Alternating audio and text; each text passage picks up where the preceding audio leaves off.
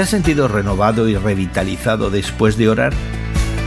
Hoy en la palabra Colosenses 1 nos muestra que el apóstol Pablo no se hubiera sorprendido por eso. De hecho, la oración era su estilo de vida y cada vez que pensaba en los colosenses, daba gracias por ellos. Ubicada en el valle de Licos, cerca de la ciudad de la Odisea, Colosas había atravesado tiempos muy difíciles en los días de Pablo.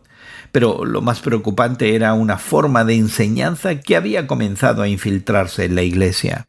Pablo no da muchos detalles en esta carta, está más bien interesado en insistir en la verdad, y solo describe la falsedad como la vana y engañosa filosofía que sigue tradiciones humanas, la que está de acuerdo a los principios de este mundo y no conforme a Cristo. Las oraciones de Pablo por los colosenses se centraron primero en que el Espíritu Santo les diera sabiduría y entendimiento para saber cómo debían vivir. Segundo, pidió que el Espíritu de Dios los fortaleciera con poder para que pudieran vivir la verdad del Evangelio. Es decir, Pablo no oró para que al vivir de esa manera fueran salvos. Oró así porque Jesús ya los había facultado para participar en la herencia de los santos en el reino de la luz.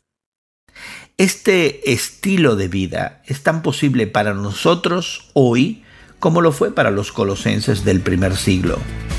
Si ya tienes el perdón de los pecados, pregúntate, ¿estás viviendo hoy para Dios?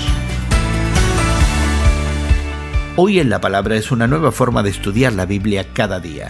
Encuentra Hoy en la palabra en tu plataforma de podcast favorita. Más información en hoyenlapalabra.org.